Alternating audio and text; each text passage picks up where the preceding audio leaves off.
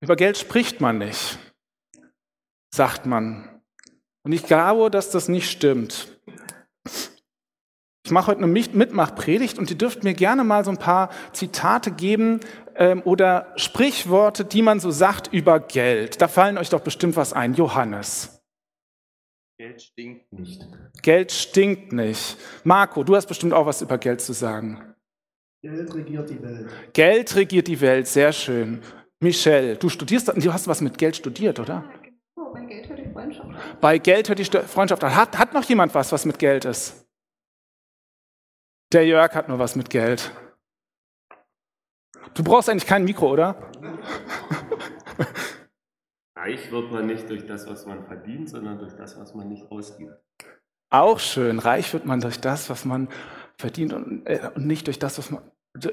Da, genau, das, genau, was er gesagt hat. Ähm, noch irgendwas, irgendwas ganz Wichtiges, was ich gegessen habe? Oh ja, ich komme noch mal zu dir. Klaus, hau raus. Ja, also dieser Satz, äh, über Geld spricht man nicht, erst der zweite Teil oder der erste Teil. Heißt eigentlich, äh, Geld hat man. Geld spricht man nicht, man. Ah, genau, sehr schön. Okay, Katja. Hier, komm, das gönnen wir uns noch. Geld allein macht nicht glücklich. Geld allein macht nicht glücklich. Noch irgendwas Wichtiges? Ich habe auch noch ein paar mitgebracht, die wollte ich gerne mit euch teilen. Ich fand die so lustig. Ähm, ein österreichischer Bühnenautor und Schauspieler hat gesagt, die Phönizier haben das Geld erfunden, aber warum so wenig? Äh, Seneca, ein römischer Philosoph, hat gesagt, Geld hat niemanden reich gemacht. Ähm, dann äh, Schopenhauer hat einen interessanten Satz gesagt. Ne? Äh, es gibt Leute, die zahlen für Geld jeden Preis.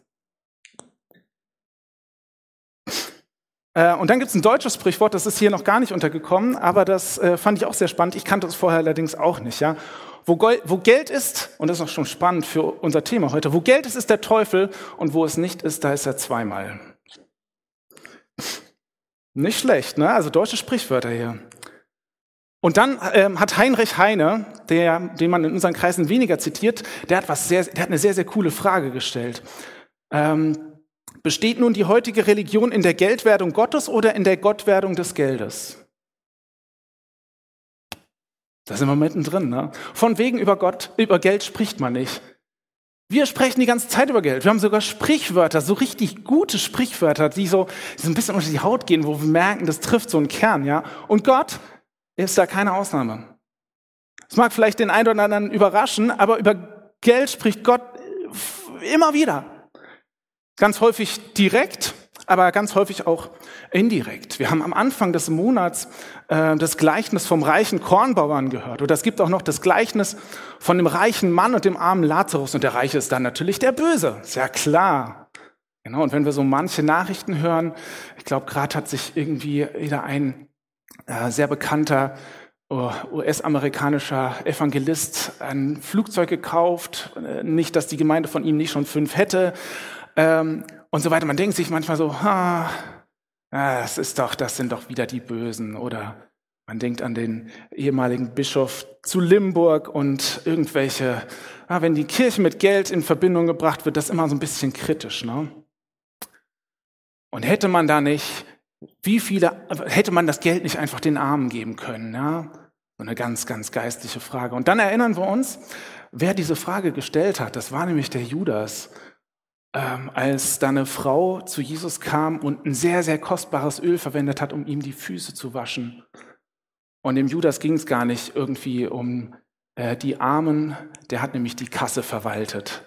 Und er hat später Jesus verraten. Also die Reichen, immer die Bösen. Und was ist, wenn wir uns vor Augen führen, dass wir alle, also keiner hier, der hier sitzt, glaube ich mal zumindest, wir alle gehören zu den reichsten zwei Prozent der Welt. Also wenn du äh, für die nächsten Wochen ziemlich sicher sein kannst, dass du ein Dach überm, äh, Kopf hast, dass du ähm, was zu essen hast, dass du nicht frieren musst, dass du ein, ein warmes Bett hast, ja, dann gehörst du zu den reichsten zwei Prozent der Welt. Mich eingeschlossen.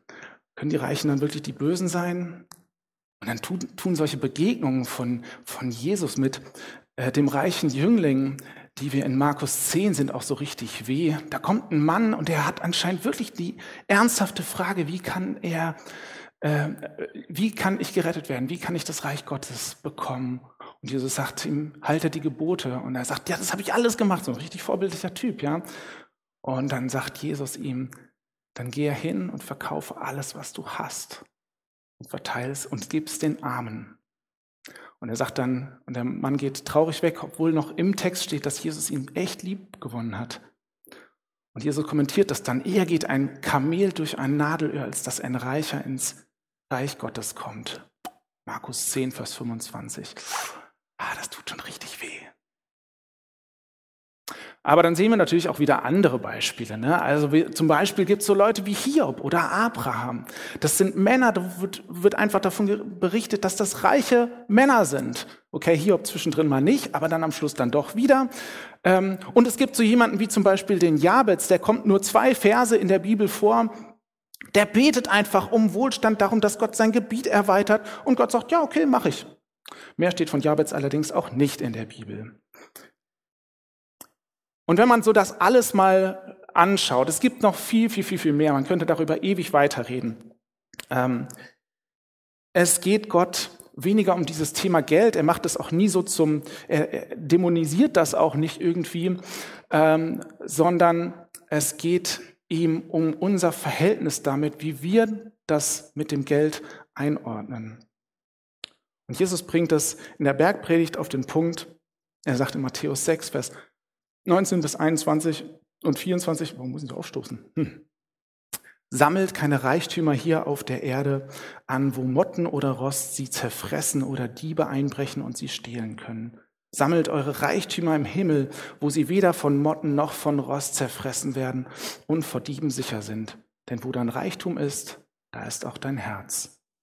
Niemand kann zwei Herren dienen. Immer wird er den einen hassen und den anderen lieben oder dem einen treu ergeben sein und den anderen verabscheuen. Ihr könnt nicht gleichzeitig Gott und dem Geld dienen. Worauf ist unser Blick gerichtet? Und wie kann man das praktisch machen? Das klingt so ziemlich, ziemlich groß. Und ich sage mal, so viel ist es auch. Geld ist ein großes Thema, ganz besonders, wenn man welches hat. Wenn man keins hat, ist es ein noch größeres. Ich möchte heute, das habe ich ja schon angekündigt, auf einen Text eingehen, ähm, der nicht im Neuen Testament steht, sondern im Alten Testament, also zu den Texten gehört, die wir auch mit den Juden, mit dem Volk Israel teilen. Und der steht im Buch Maleachi. Und man muss ein bisschen den Hintergrund von diesem Text verstehen.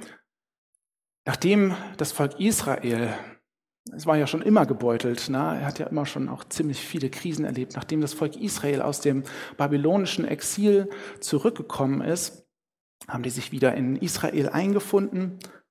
Und dieser Text adressiert jetzt dieses Volk 100 Jahre ungefähr, nachdem sie wieder zurückgekommen sind aus dem babylonischen Exil. Und irgendwie, wenn man so den Text liest von Maleachi, hat man den Eindruck, es ist alles wieder so wie, wie früher aber nicht irgendwie so früher wie wir, ach, früher war alles besser, sondern früher war auch nicht alles besser, ja. Die beschissenen Zeiten von heute sind immer noch die goldenen Zeiten äh, von morgen. Ne? Also so also im Rückblick ist das dann immer noch die, die good old times, auch wenn es gerade nicht so super war. Auf jeden Fall, es herrscht Armut in dem Land, es herrscht Ungerechtigkeit und man merkt, es ist so eine Halbherzigkeit mit mit Gott unterwegs zu sein oder auch nicht. Und ähm, das kriegen die auch mit. Das kriegen die auch mit. Ähm, und mh, hm, die Israeliten beschäftigt so eine zentrale Frage, nämlich, wo ist denn nun Gottes Reich? Und fangen an zu meckern. Ja, also es ist alles nicht so gut und sie fangen an zu meckern. Ähm, da haben sie richtig deutsche Qualitäten. Und ähm, Gott antwortet auf diese Unzufriedenheit durch den Propheten Maleachi.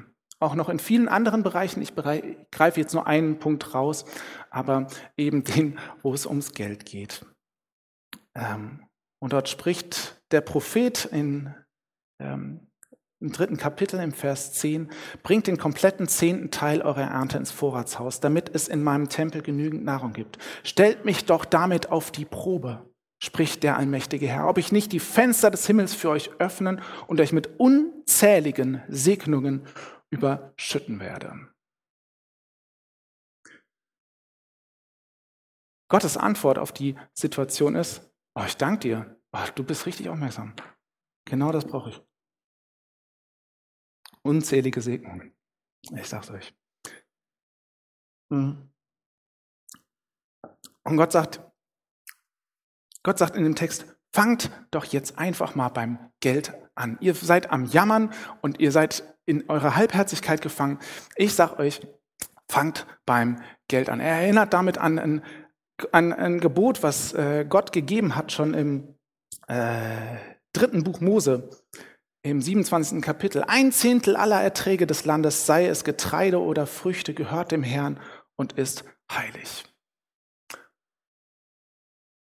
Und Gott sagt das, ähm, obwohl er weiß, dass es dem Volk gerade nicht gut geht, dass da Armut ist, dass da Ungerechtigkeit ist in der Regierung, dass ähm, ganz, ganz vieles ganz, ganz schief läuft. Und ich glaube, das ist ein, das ist ein äh, gutes Beispiel auch für, für uns. Ich meine, ähm, gerade dort, wo wir vielleicht den Eindruck haben, boah Mensch, eine, meine Güte, das Finanzsystem und so weiter und was gerade finanzpolitisch abgeht und so weiter und die Inflation.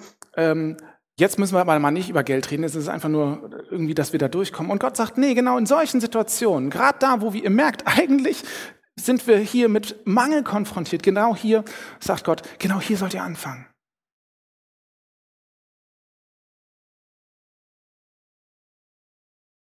Weil genau da wird es entscheidend. Hier wird es konkret, ob ihr in eurer Halbherzigkeit bleibt und einfach nur so ein bisschen was von, was da noch so übrig bleibt, abgibt oder ob ihr das wirklich ernst meint, ob ihr wirklich an mir dranbleiben wollt. Und Gott ist hier sehr, sehr äh, äh, fast schon überschwänglich, ja, unzählige Segnungen, Fenster des Himmels für euch öffnen. Ich bin der allmächtige Herr. Ähm, und er sagt etwas, das ist sehr, sehr spannend. Ihr könnt mich daran prüfen. Stellt mich doch damit auf die Probe. Gott auf die Probe stellen, das ist nicht so ganz so eine Beiläufigkeit. Ja? An einer anderen Stelle, nämlich ähm, als Jesus in der Wüste ist, ähm, da kommt der Teufel zu ihm und er versucht ihn. Vielleicht ist dem einen oder anderen die Geschichte bekannt. Und unter anderem stellt er ihn äh, auf einen äh, auf, äh, auf, den, auf den Tempel und sagt, spring herunter, denn Gott hat doch gesagt, er wird dich, er wird dich beschützen, er wird dich ähm, auffangen. Und äh, Jesus sagt, nein, nein, es steht aber auch geschrieben, du sollst den Herrn, dein Gott, nicht versuchen. Also du sollst ihn nicht auf die Probe stellen. Oder anders gesagt, du kannst nicht einfach Dummheiten machen und dann sagen, Gott wird mich schon beschützen. Aber in diesem Fall, in diesem Fall, in der, in, wo, wo, es, wo, wo Krisen sind, wo es vielleicht auch, auch finanziell schwierig ist, sagt Gott, genau da, stell mich auf die Probe. Stell mich auf die Probe. Schau mal, ob, das, ob ich nicht doch durch all das hindurch dich versorgen werde.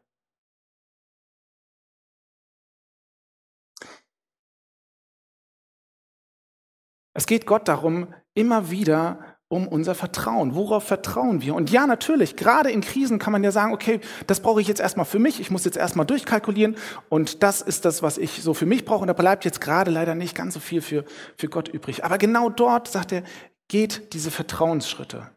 Ein sehr, sehr eindrückliches Beispiel ist, als ähm, Jesus sitzt dort am Tempel und da kommt eine äh, Witwe vorbei und die hat eigentlich, es, es kommt, nee, erstmal kommen die ganzen Reichen vorbei und die geben auch relativ große Summen ab, ja. Und ähm, dann kommt eine Witwe und die schmeißt zwei Schärflein ein, alles, was sie hat, ja. Und Jesus sagt, diese Frau hat mehr gegeben, einfach weil sie Gott darin vertraut hat. Keine Kritik an den Reichen, dass die, äh, sondern erstmal, er, er sieht das. Ihm geht es um diesen Vertrauensschritt.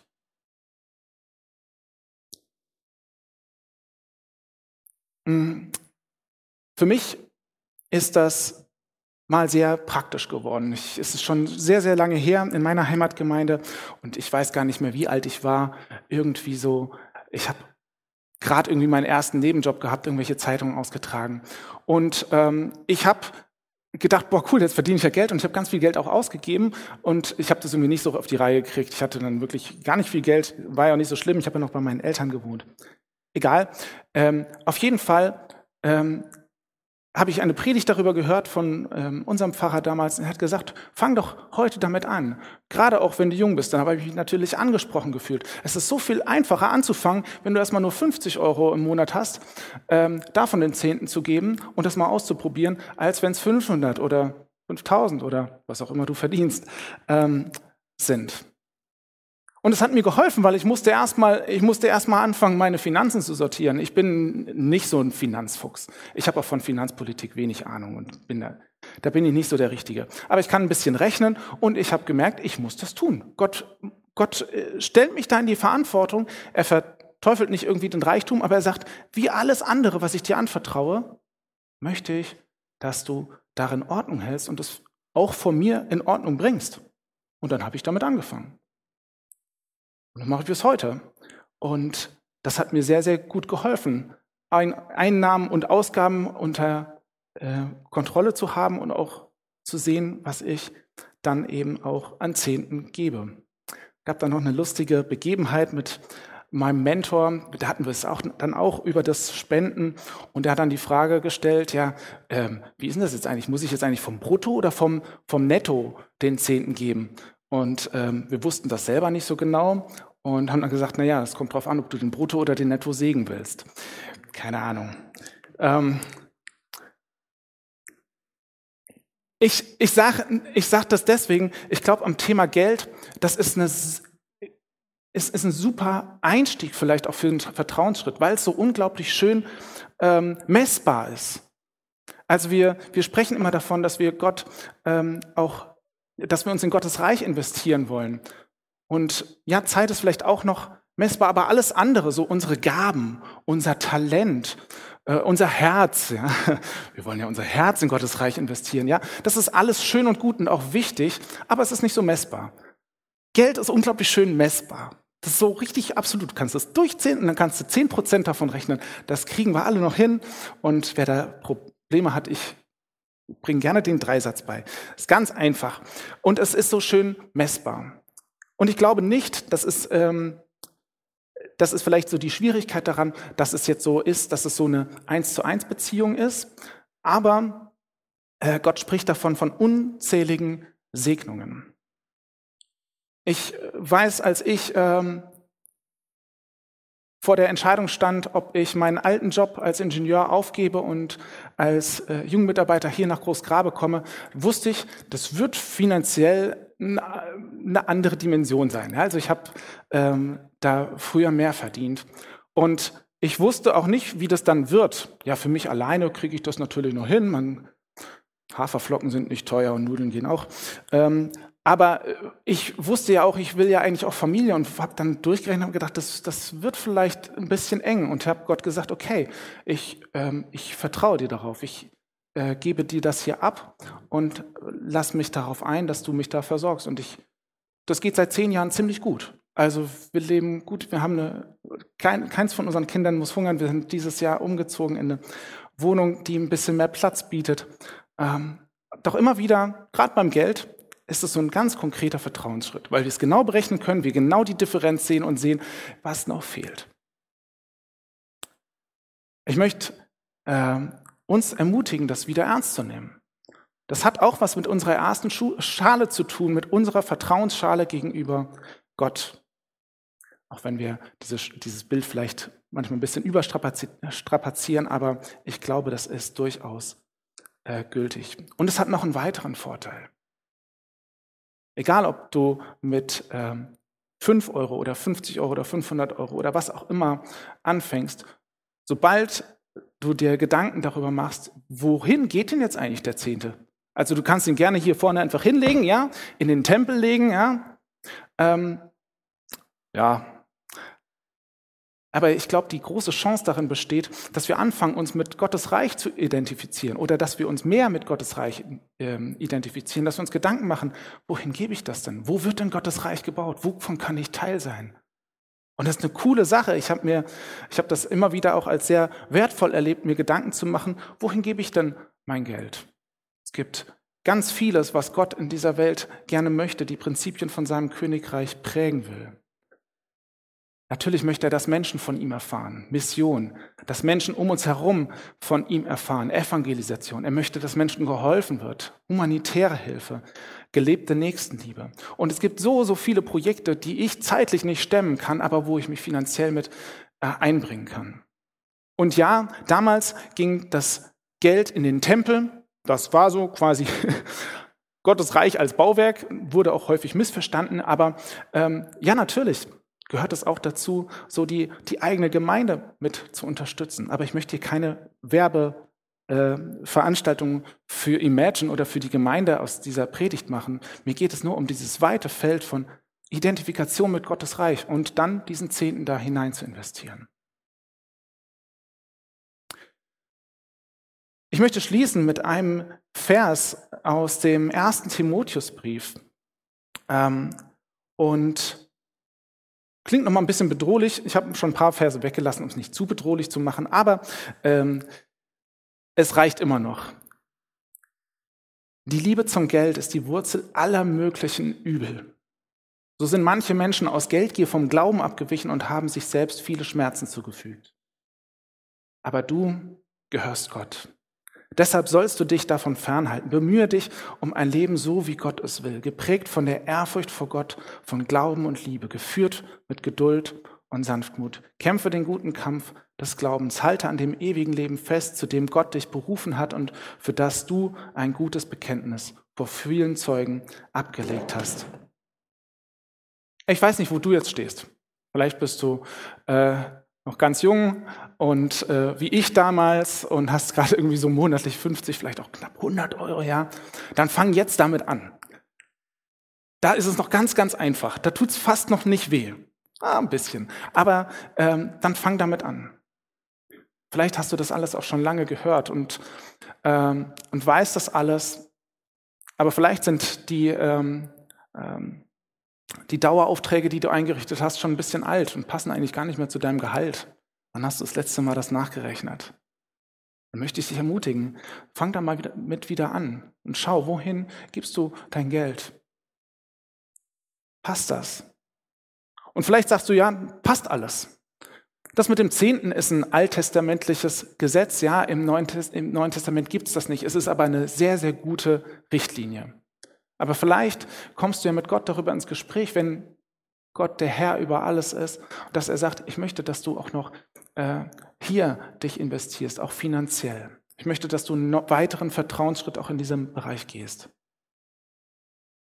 Vielleicht bist du auch äh, gerade da und merkst, es, ey, ich, ich weiß gerade gar nicht, ich muss eigentlich gerade kürzen, weil ich komme gerade nicht klar damit.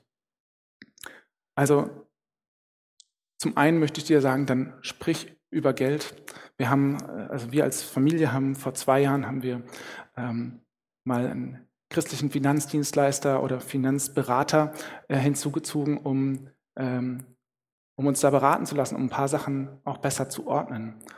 Das ist sehr, sehr gut und glaube ich absolut vor Gott nicht nur in Ordnung. Er, er legt uns diese Verantwortung auf. Und vielleicht sagst du auch, ja, genau, Amen, Daniel, genauso lebe ich auch. Vielleicht hast du damit auch schon gute Erfahrungen gemacht und möchtest sie teilen. Wir wollen gleich ein Lied singen und wir wollen danach voneinander das auch, auch hören. Ihr habt Zettel bekommen, wenn nicht, hier vorne gibt es noch Zettel und Stifte. Ähm, könnt schon während des Liedes nach vorne kommen und euch Gedanken machen und dann anfangen auch aufzuschreiben. Wir werden dann eine Zeit haben, wo ihr selber das aufschreiben könnt. Und so vor dem Hintergrund, Gott lässt sich bei Geld nicht lumpen. Das habe ich erlebt. Punkt, Punkt, Punkt. Dass ihr eure Geschichte kurz aufschreibt. Das ist ganz schön viel. Wir wollen euch aber auch die Zeit lassen und wir wollen es gerne sammeln. Ihr könnt, da hinten ist diese Pinnwand, da hängt gerade noch so dieser Weg von unserem Visionsprozess. Könnt ihr dahin pinnen, das wäre ganz cool. Und wir wollen das gerne dann nach dem Gottesdienst sammeln. Kann aber auch sein, dass ihr sagt, Mensch, meine Geschichte ist so cool, ich möchte die gerne noch teilen. Dann schreibt die doch auf kannst du sie gerne auch noch in der Zeit hier vorlesen ähm, als Zeugnisteil.